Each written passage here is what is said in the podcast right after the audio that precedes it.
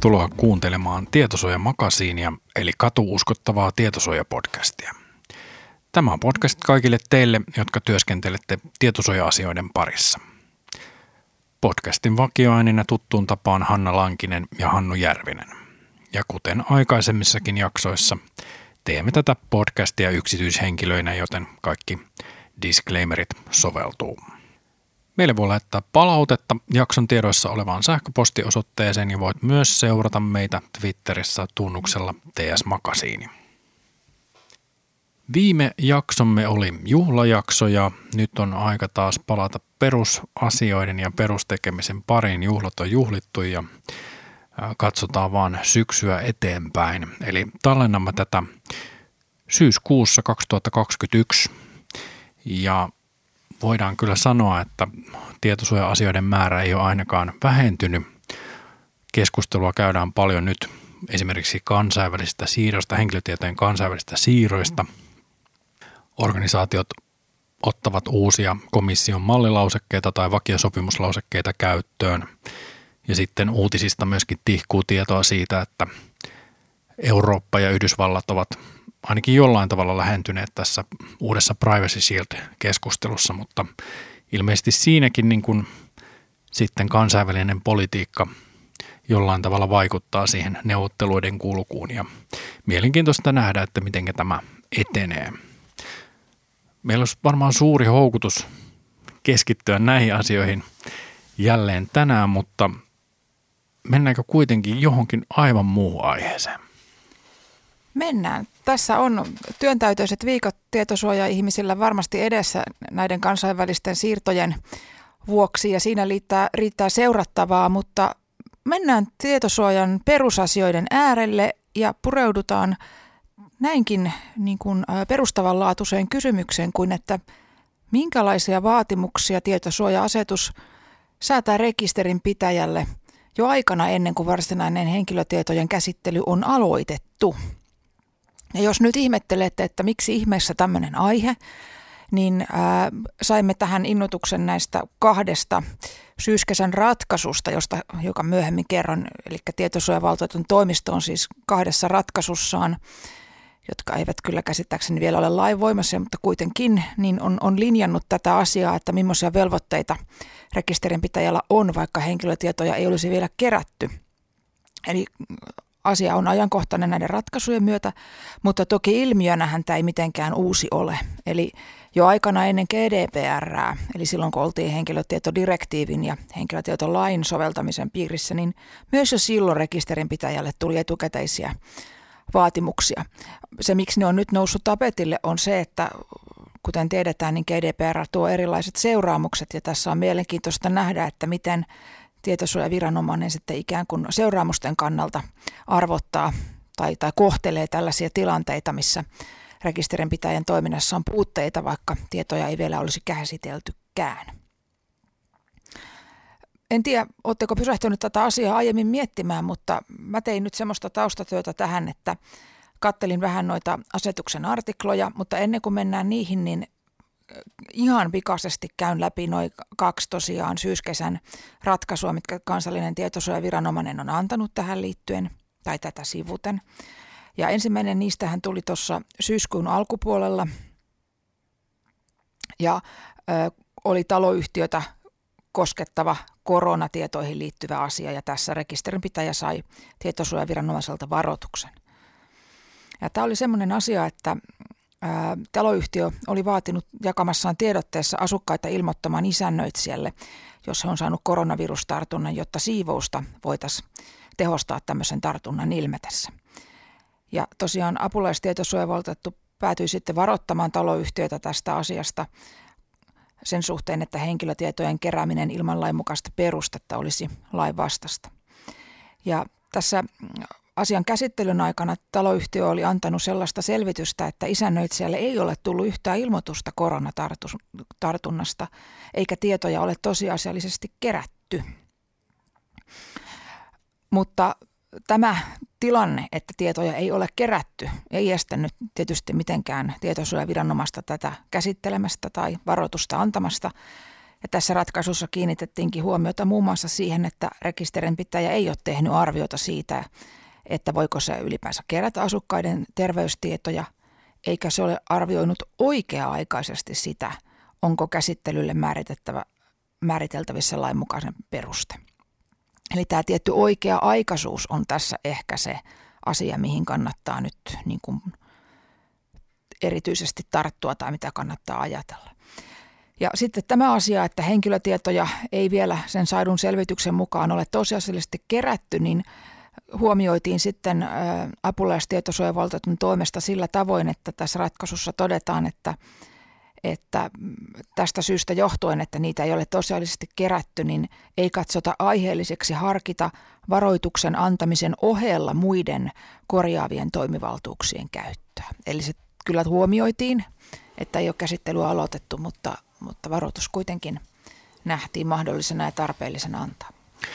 Oliko tämä, tämä nimenomainen tapaus ilmeisesti oli lähtenyt silloin vuoden 2020 maaliskuussa, milloin tietyllä tavalla nämä rajoitukset tuli voimaan aika äkkiä ja sitten eri organisaatiot ja ehkä taloyhtiötkin alkoi sitten miettiä, että mitenkä näihin – näihin tota, tai tilanteeseen reagoidaan ja sitten varmaan on tullut sellainen ajatus, että tällä saavutetaan jotain hyvää, jos ö, siivotaan taloyhtiön yleisiä tiloja sitten tehostetusti, jos saadaan näitä tietoja.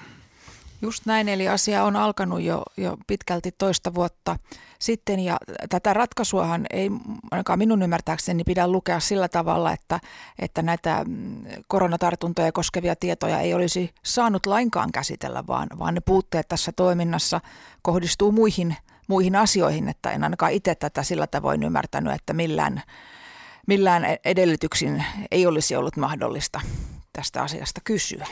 Mutta yhtään tietoa ei sitten tosiasiallisesti kerätty tässä, vaan tämä jäi niin sanotusti suunnitteluasteelle. No ainakin tätä Finlexistä saatavilla olevaa aineistoa voi tällä tavoin turkita, että rekisteröityjä tässä suhteessa ei, ei tullut. Mutta toinen tapaus on sitten hiukan ää, aiemmalta kesä, kesäajalta, eli mennään tuonne elokuun alkuun, jolloin ää, tietosuojaviranomainen julkaisi sitten ratkaisunsa joka liittyi tapaukseen, jossa asiakkaita olisi tarkkailtu heidän tietämättään ja kerätty sitten tässä yhteydessä henkilötietoja. Ja tämä oli tämmöinen ilmanvaihtoyrityksen toimintaa koskeva tapaus. Tässä ennen muuta läpinäkyvyyden periaatetta, eli muun muassa informointia sitten tarkasteltiin. Mutta tosiaan tässä elokuun tapauksessa ilmanvaihtoyritys sai tietosuojaviranomaiselta varoituksen siitä, että henkilötietojen kerääminen asiakkaita tarkkailemalla ilman, että tästä käsittelystä kerrotaan rekisteröidylle, olisi tietosuojalainsäädännön vastasta. Ja sitten edelleen todettiin, että tietojen kerääminen ja käyttäminen edellyttäisi myös lainmukaista käsittelyperustetta.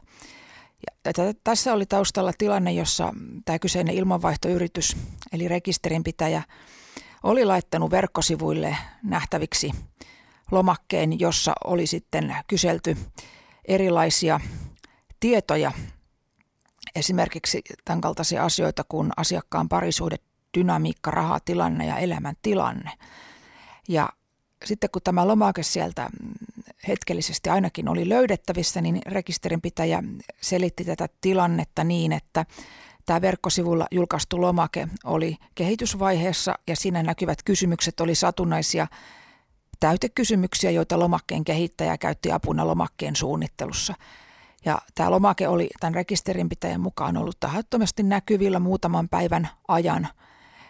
Ja rekisterinpitäjä esitti myös, että tätä lomaketta ei ole koskaan käytetty eikä tietoja ole sen kautta kerätty tässä kuitenkin sitten tietosuojaviranomainen näki sen kaltaisia puutteita, että tosiaan myös varoitus oli tästä kyseisestä menettelystä seurauksena.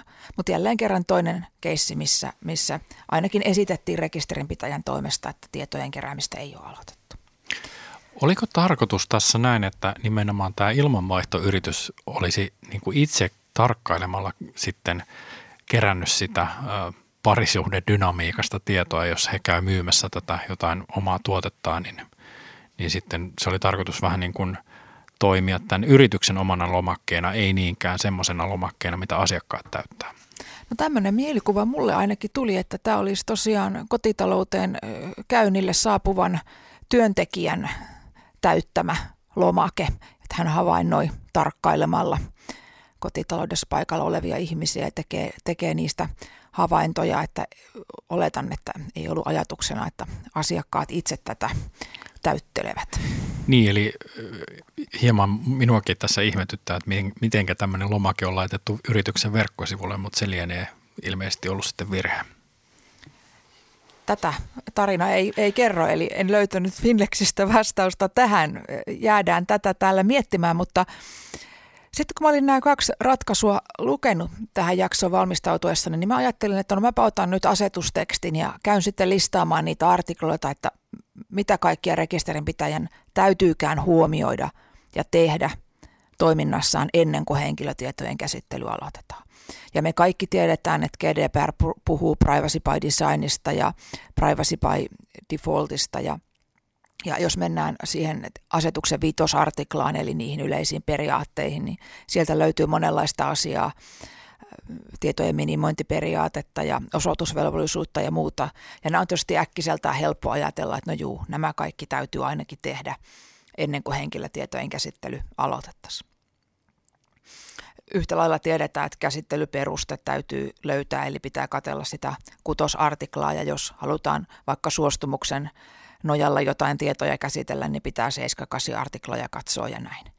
Mutta tämä lista oikeastaan olisi jatkunutkin loputtomasti. Että mä yllätyin, vaikka asetustekstin on monta kertaa itse läpi lukenut, niin tosi moni artikla on itse asiassa sellainen, mikä edellyttää joko järjestelmätason, siis niin tietojärjestelmätason tai sovellustason, tai sitten prosessipuolen asioiden tekemistä etukäteen. Ja tämä lista niistä artikloista, mitkä pitää huomioida ennen käsittelyn aloittamista – on varmaan pidempi kuin lista niistä artikloista, joita voi alkaa katsoa vasta tai toteuttaa vasta sen käsittelyn alettua. Ja mä melkein sanoisin, että, että rekisterinpitäjän toiminta on itse asiassa semmoista, että, että ennen käsittelyn aloittamista on tehtävä enemmän asiaa. Eli tämä on todella privacy by design sääntely siinä mielessä. Ja varmaan voisi sanoa niin, että hyvin suunniteltu on tietosuojapuolella enemmän kuin puoliksi tehty, koska se tekeminen ja, ja velvoitteet ja osoittamistarve painottuu niin kuin ikään kuin etupainotteisesti hyvin paljon.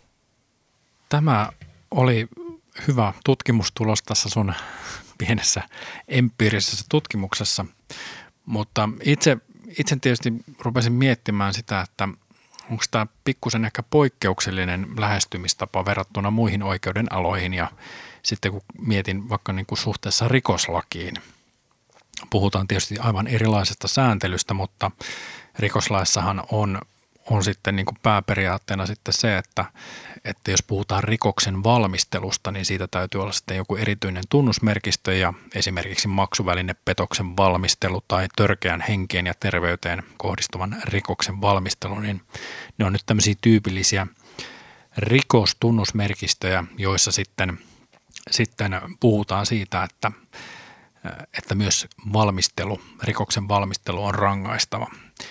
Ja sen verran mä nyt tässä tutkin kanssa asiaa, että muun muassa tämmöinen henkilö kuin Sonja Lammi on lakimies, lakimieslehdessä kirjoittanut vuonna 2018 just näistä valmistelukriminalisoinneista.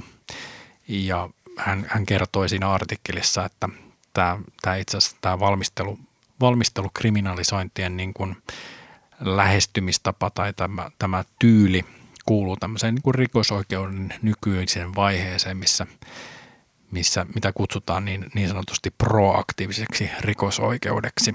Ja, ja tietysti tässä joudutaan silloin vähän tasapainoilemaan semmoisen perinteisen lähestymistavan, että, että mistään pelkistä ajatuksista ei rangaista tai muuta, vaan, vaan niin kuin yleensä rikosoikeudessa lähdetään siitä, että se toteutunut teko on sitten se rangaistava teko.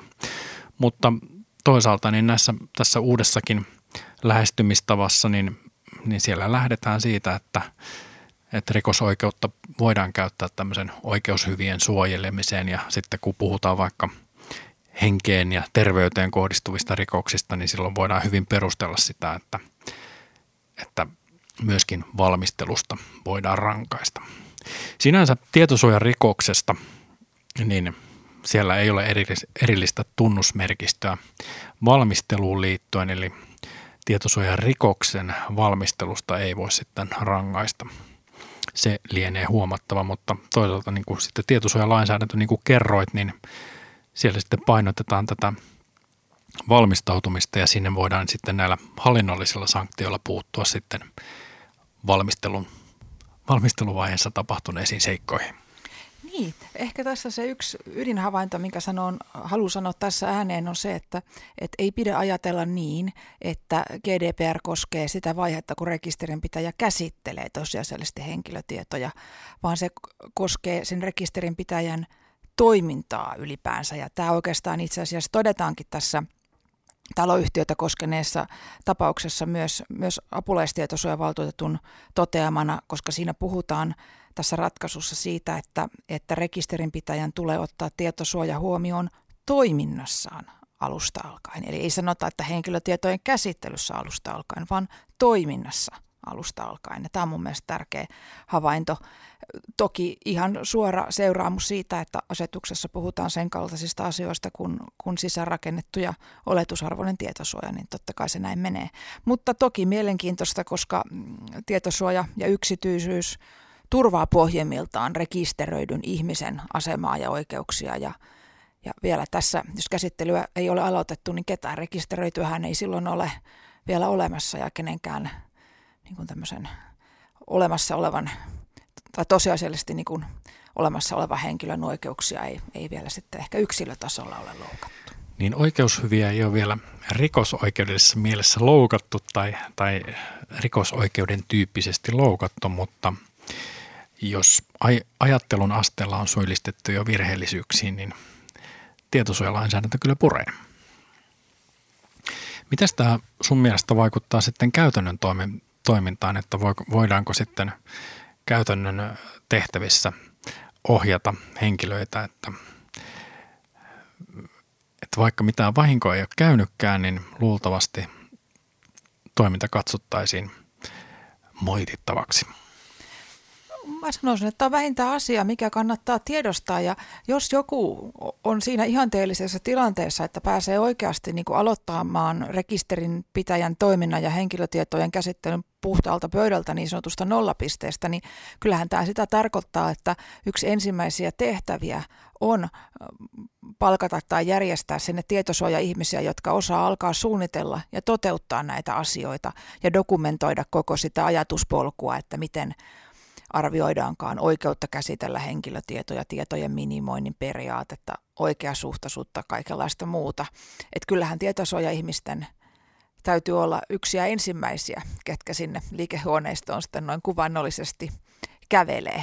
Ja jos ajatellaan, että tässä tilanteessa ei olla, että tähän havahdutaan vasta sitten, kun toiminta on suoritettu ja pitkään, niin kyllähän se tarkoittaa, että pikkusen voi olla sitä tekemättömien töiden listaa sitten, että yritetään ikään kuin palata siihen siihen toiminnan aloittaneeseen nollapisteeseen, vaikka se tosiasiallisesti on ollut jo aikaa aikaa sitten.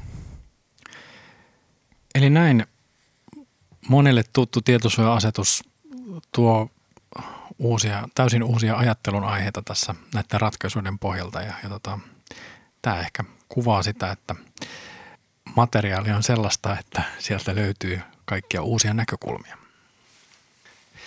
Sinänsä tietosuojamakasiini varmasti nyt suosittelee, että jos kuulolla on jotain opiskelijoita, niin, niin sitten kannattaa miettiä tästä ehkä semmoista hyvää gradun aihetta tai lopputuen aihetta, eli millä tavalla tämä tietosuojalainsäädäntö, niin millä tavalla se toteuttaa vaikka tämmöistä proaktiivista tavoitetta ja sitten varmaan tämmöinen oikeusvertailu vaikka rikosoikeuteen voisi olla aika hedelmällinen.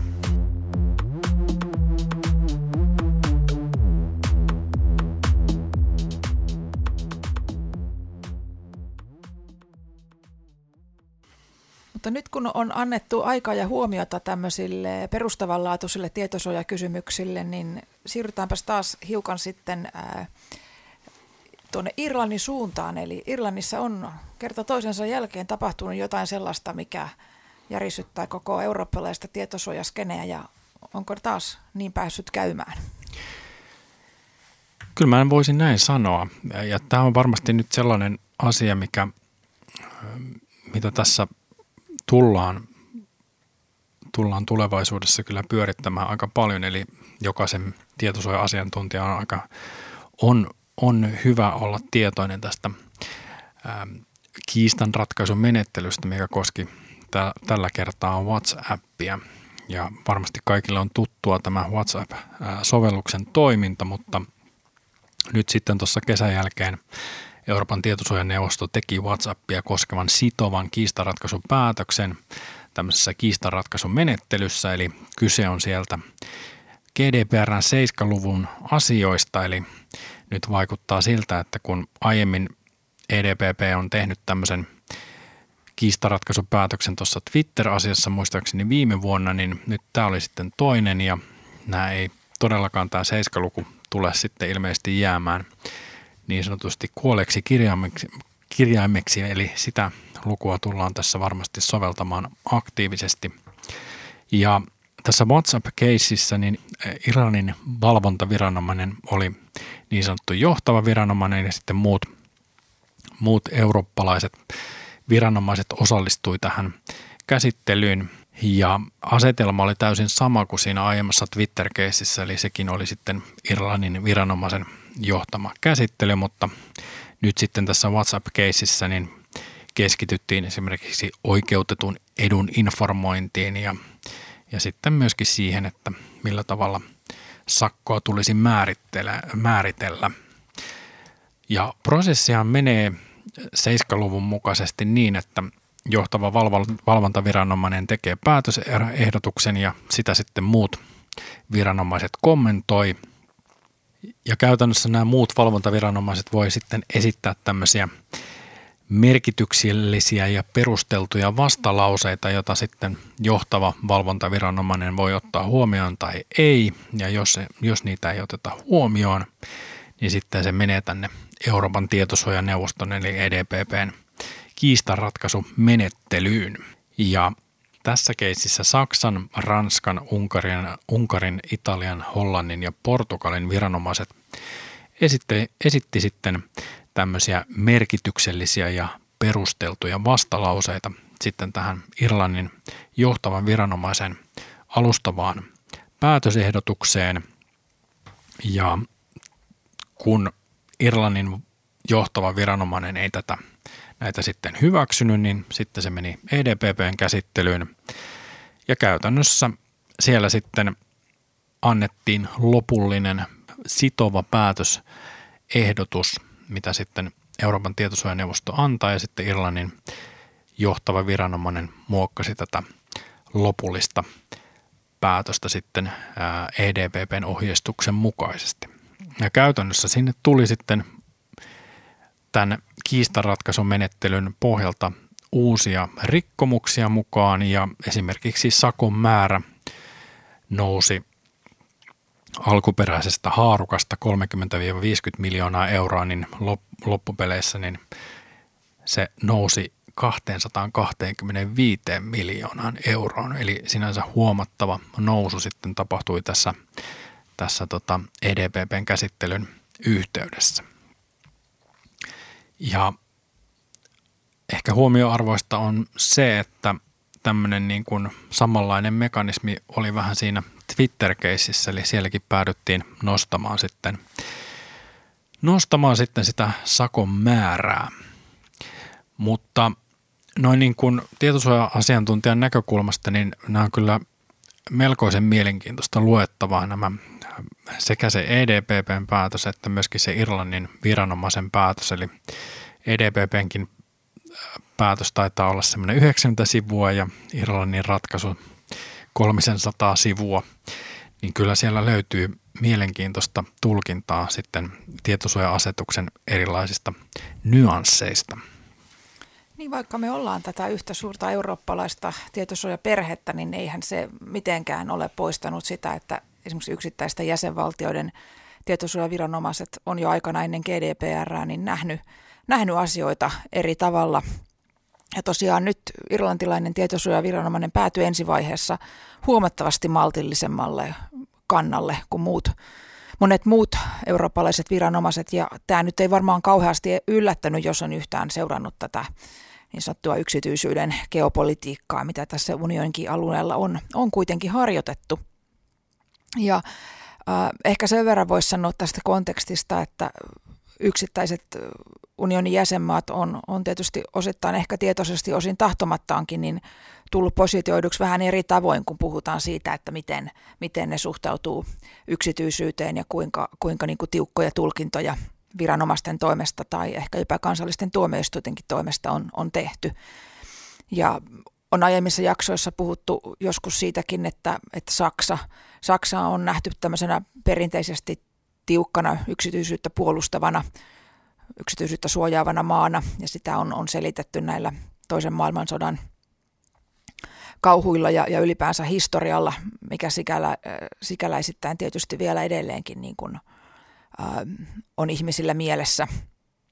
Ja sitten taas toisaalta on tunnistettu Euroopassa myös liberaalimpaa suhtautumista ja Irlanti on, on sitten taas ehkä ollut maa, maa, jossa on vähän tämmöistä liberaalimpaa ajattelua esiintynyt ja, ja tota, siellä viime vuosina kovasti on ollut Framilla muun muassa se, että mitä sikäläinen tietosuojaviranomainen tekee tai, tai ehkä ei tee. Et siellähän on esimerkiksi kansalaisjärjestöt kritisoinut sitä, että onko, onko Irlannin tietosuojaviranomainen jonkinlainen pullonkaula GDPRn tehokkaan toimeenpanon suhteen ja onko siellä esimerkiksi kanteluita suhteessa paljon enemmän ratkaisematta ja käsittelemättä kuin jossain muissa muissa jäsenmaissa sitten. Mutta jos Irlannista puhutaan, niin oikeastaan on pakko sanoa sitten ääneen se tausta, mistä Irlanti on tähän tilanteeseen tullut. Et, et Irlantihan on siis kansa, kansantalous, joka on täysin tietoisesti ja myös menestyksekkäästi houkutellut amerikkalaisia jättejä sinne. Ja, ja nythän ollaan tilanteessa, että tätä nykyään Euroopan pääkonttoria siellä pitää esimerkiksi Google, Facebook, Apple ja Microsoft – ja sikäläinen kansantalous on varmasti kiistatta hyötynyt paljon siitä, että, että tämmöiset yhtiöt ovat Euroopassa nimenomaan sinne etaploituneet. Ja Irlannin taustahan on, on se, että se oli vielä 80-luvulla yksi Euroopan köyhimmistä valtioista, jossain määrin agraarinenkin talous. Ja se lähti ihan tietoisesti kääntämään tätä tilannetta sillä tavoin, että, että se alkoi houkutella näitä ulkomaisia yrityksiä tarjoamalla veroetuja. Ja sitten 90-luvulta lähtien nykypäivään asti trendi on ollut se, että monet amerikkalaiset jätit ovatkin Eurooppaa hakeutuessaan perustaneet ensimmäisen tukikohtonsa nimenomaan tähän kyseiseen pienehköön englanninkieliseen maahan. Toki kieliasioillakin voi olla merkitystä. Mutta niin tai näin, siellä, siellä näitä datajättejä operoi ja, ja tosiaan Irlannin kehitys kulkuagraarivaltiosta datajätteen eurooppalaiseksi kodiksi, niin on, on tietysti monelta osin hieno. Mutta sitten miten, miten se niin kuin käytännössä näkyy, niin, niin tota, sitten tulee tämän kaltaisia tilanteita, mitä tässä WhatsApp-keississä nyt nähtiin, että päästään välillä me tietosuoja-asiantuntijatkin todistamaan sitä, että yksittäiset valvontaviranomaiset näkevät kovin eri, eri tavalla esimerkiksi seuraamusten suuruuden tai, tai ikään kuin rikkeiden suuruuden ja sitten jonkinlainen konsensus pitäisi löytää. Niin, kyllähän sillä kovasti pyritään siihen konsensukseen ja yhteisen sävelen löytämiseen, mutta jos näin niin kuin ulkopuolisena lukee vaikka sitä Euroopan tietosuojaneuvoston päätöstä, missä sitten jokaisen, jokainen Irlannin johtavan viranomaisen päätösehdotuksen kappale – revitään tietyllä tapaa kappaleiksi ja, ja eri viranomaiset sitten katsoo, että tämä on täysin riittämätöntä, mitä, mitä Irlanti on tässä ehdottanut ja näillä ja näillä perusteilla. Perusteilla sitten asia täytyy ratkaista toisin ja sitten tietysti Euroopan tietosuojaneuvosto ottaa siihen lopullisen kannan, mutta en tiedä kuinka hyvin tämä sitten toimii sen konsensuksen edistäjänä, kun tiedetään sitten, että siellä esimerkiksi Twitter ja ja tässä WhatsApp-keississä niin taisi olla vähän saman, samat viranomaiset siellä, jotka sitten esitti näitä vastalauseita. Unkaria ja Saksaa ainakin oli molemmissa keisseissä, eli onko siellä jonkinlaista tämmöistä vetoa sitten siitä, että miten tätä GDPR pitää tulkita EU-tasolla e ja, ja kuka, sitten, kuka sitten määrittää ne isommat linjat? Niin, nähtäväksi jää, miten tämä, tämä menee. Et nyt on tosiaan tällaisia yksittäisiä tapauksia, missä viranomaisetkin pääset, pääsevät tätä prosessia käymään läpi ja, ja näkevät ehkä sitten niin sanotusti case by case, miten, miten ne tarinat aina, aina päättyy. Saattaa tietysti ymmärrettävästi olla hankala tilanne sitten Irlannissa kansallisvaltion tasolla, että, että viranomainen tietysti toimii siellä itsenäisesti ja riippumattomasti, mutta en tiedä miten sitten esimerkiksi niin kuin poliittiset tahot näkee sen, että ensin kansantalous tekee isosti töitä houkutellakseen sinne datajättejä ja sitten paikallinen viranomainen muistaa jonkin ajan kuluttua heitä tämmöisillä moninumeroisilla sakkolapuilla. Niin ja jos miettii sitten erityisesti tämmöisiä kansainvälisiä organisaatioita, jotka sitten joutuu tutkintojen kohteeksi Euroopassa ja sinne tulee useita viranomaisia mukaan, niin tämä on tärkeää ymmärtää sitten se, että se johtava viranomaisen mielipide on yksi, mutta sitten täytyy ottaa huomioon se kaikki ne muut viranomaiset, jotka on siinä mukana. Ja, ja niin kuin tässä, niin tässä WhatsApp-keississä, niin lopputulos oli olennaisesti erilainen kuin mitä se johtava viranomainen oli suositellut. Eli varmasti tässä joudutaan niin kuin organisaatiossakin ottamaan vähän riskienhallinnallisia näkökulmia sitten näissä keisseissä huomioon. Niin, onko se sitten niin, että yhdenmukaisuusmekanismi jossain määrin ikään kuin keskiarvoistaa näitä tulkintoja?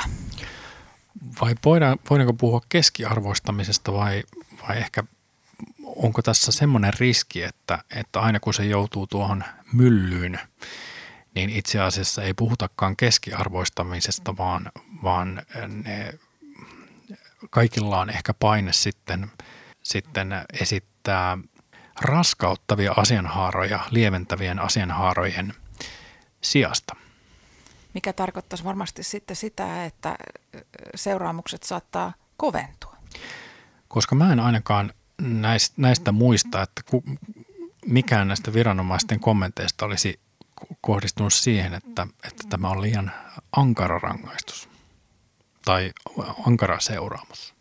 Mielenkiintoista, mutta summa summarum, Irlanti on, on keskeinen toimija eurooppalaisessa tietosuojakentässä. Ja Irlannin osalta tämä tarina alkoi itse asiassa jo, jo periaatteessa silloin 2013 vuoden tietämillä, koska tämä niin sanottu Schrems 1-asia, eli tämä, tämä episodi, mikä johti sitten Safe Harborin kaatumiseen, niin sehän myös liittyy itse asiassa Facebookin toimintaan ja, ja irlantilaisen tietosuojaviranomaisen toimintaan ja velvollisuuksiin arvioida sitten esimerkiksi tietosuojan tason riittävyyttä Safe Harbor-järjestelyn puitteissa. Tämäkään tapaus ei ole lainvoimainen ja viimeisimmät lehtitiedot kertoo, että WhatsApp on valittanut Irlannissa tästä johtavan viranomaisen lopullisesta päätöksestä sitten paikallisen tuomioistuimeen ja valitus on tai valitus ilmeisesti perustuu myöskin tämmöisiin ihmisoikeusnäkökulmiin, eli käytännössä WhatsApp katsoo, että se ei ole saanut Euroopan ihmisoikeussopimuksen artikla 6 mukaista oikeudenmukaista käsittelyä. Ja, ja tämä tietysti niin kuin aiheuttaa pikkusen semmoista varjoa tuohon koko yhdenmukaisuusmekanismin käytölle, jos, jos ruvetaan vetämään sitten tämmöisiä ihmisoikeusargumentteja nimenomaan yritysten näkökulmasta tai yrityksen toimesta tähän, tähän valitukseen. Tietosuojassa on iso pyörä pyörinyt jo pitkään ja näin näyttää tapahtuvan tälläkin kertaa. Mutta tässä varmaan on kanssa meidän vinkki sitten lopputuen aiheeksi, että voisi tutkia tätä yhdenmukaisuusmekanismia ja ihmisoikeusnäkökulmia siinä, niin varmasti saisi aika semmoista tuoretta ajatusta tähän, tähän puoleen. Kannatan lämpimästi, jos haluaa ottaa vähän, tai ei halua mennä siitä, missä aita on matala.